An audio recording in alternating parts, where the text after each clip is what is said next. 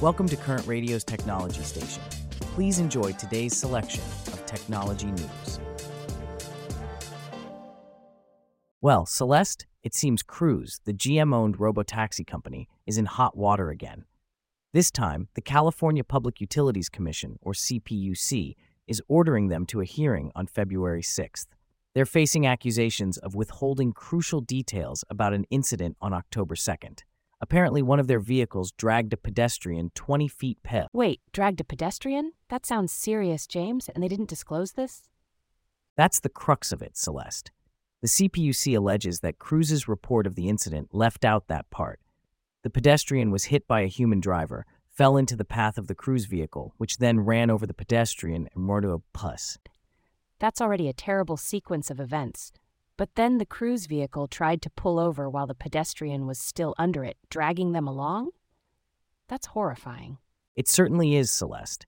And it seems that Cruise only provided the full video of the incident 15 days after it happened, despite the CPUC and DMV requesting more information.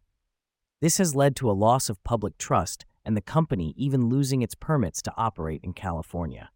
And the fallout doesn't stop there, does it? I mean, they've had to halt operations, recall their entire fleet, and even their CEO and chief product officer have stepped down. You're right, Celeste. It's been a rough time for Cruise, and with the potential fines looming, it could get even worse. The CPUC can fine a public utility between $500 and $100,000 per day for each day of violation, so Cruise could be looking at a maximum of $2.25 million in fines. That's a hefty sum. But it's not just about the money, is it? It's about trust, safety, and responsibility. And it seems Cruise has a long way to go to rebuild that trust. Indeed, Celeste. And this isn't just about Cruise, it affects the entire industry. The actions of one company can cast a shadow over all. It's a reminder that in the push for innovation, safety and transparency can't be compromised. Well said, James. We'll have to wait and see how Cruise responds to these allegations and what steps they take to regain public trust. It's a critical time for them and the industry as a whole. Speaking of evolving technology and the potential implications for public trust, let's turn our attention to a development in the world of deepfakes. While the cruise incident underlines the importance of transparency in tech, our next story highlights the potential for misuse when technology outpaces our ability to regulate it. So, Celeste, deepfakes are evolving. Now, we're not just looking at still image deepfakes, but generated videos. Alibaba Group's Institute for Intelligent Computing has developed a new generative video technique called Animate Anyone. It's a significant leap from the previous image to video systems like Disco and DreamPose. I heard about that, James. The progression is alarming. Initially, these models were in the janky academic experiment phase, but now they're good enough if you don't look closely. It's only a matter of time before they become just plain good enough, and that's terrifying, isn't it? The process starts by extracting details like facial features and pose from a reference image. Then, a series of images are created where those details are mapped onto slightly different poses, which could be motion captured or extracted from another video. However, there's a catch hallucination, right? I read that the model has to invent plausible details like how a sleeve or hair might move when a person turns. That leads to some pretty weird imagery, making the resulting video far from convincing. Exactly. But Animate Anyone has improved on this. Their paper emphasizes a new intermediate step that helps the model to learn the relationship with the reference image in a consistent feature space. This helps to preserve appearance details and so the generated images turn out a lot better. I saw some of their results.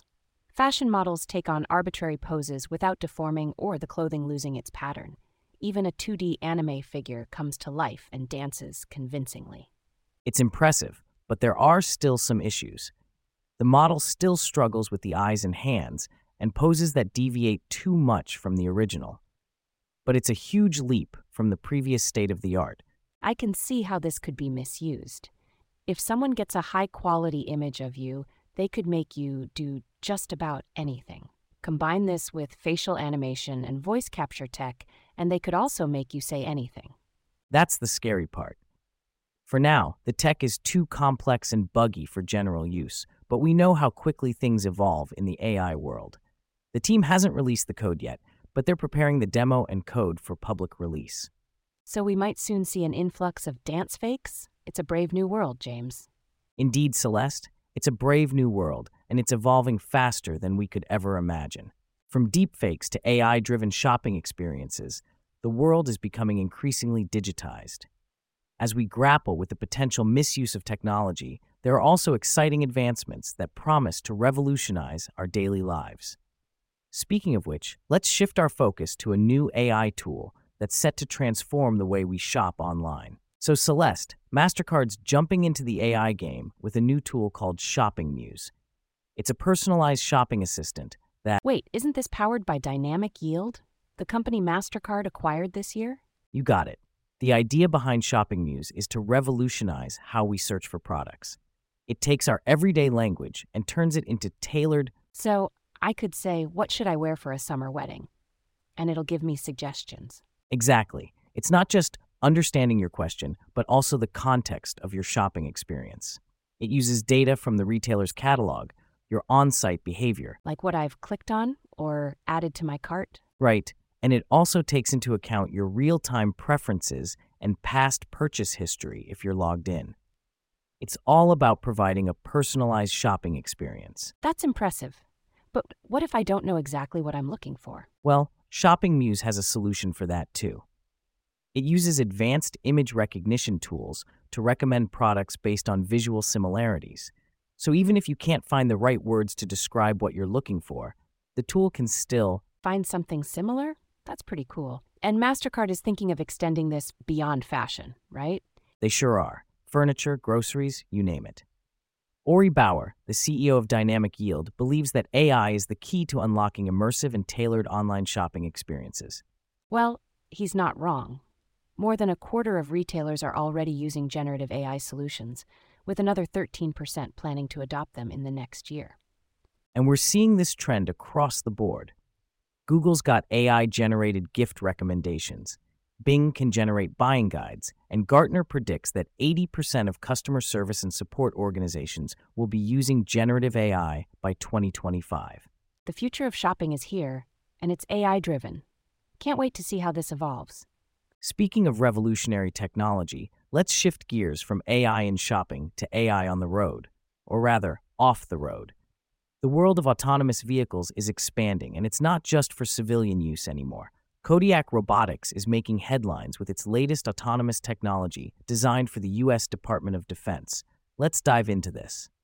Autonomous vehicles, they're not just for the roads anymore, Celeste. Kodiak Robotics just unveiled its first autonomous test vehicle for the U.S. Department of Defense, and it's a Ford F 150 pickup truck. A Ford F 150? That's an interesting choice. What's the Department of Defense planning to do with it? Well, they're using it for autonomous surveillance and reconnaissance missions, especially in off road terrains and places where GPS might not be reliable.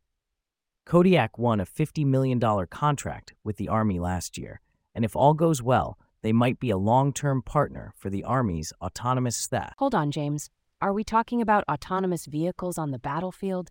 That's a significant shift. You're right, Celeste.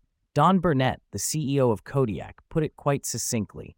He said, ultimately, the battlefield of tomorrow is going to be autonomous. The goal is to keep soldiers out of harm's way. That's a commendable goal. But Kodiak is known for self driving trucks, right? Um, so this is a new direction for them. Yes and no.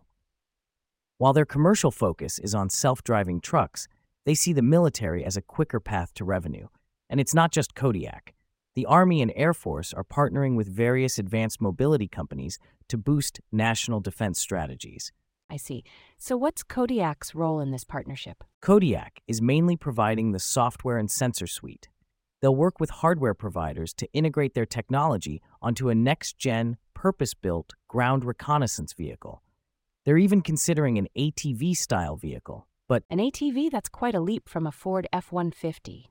True, but they found ATVs to be too small. They can't carry both a lot of compute and sensing in people. The F 150 is more in line with what the Army is looking for.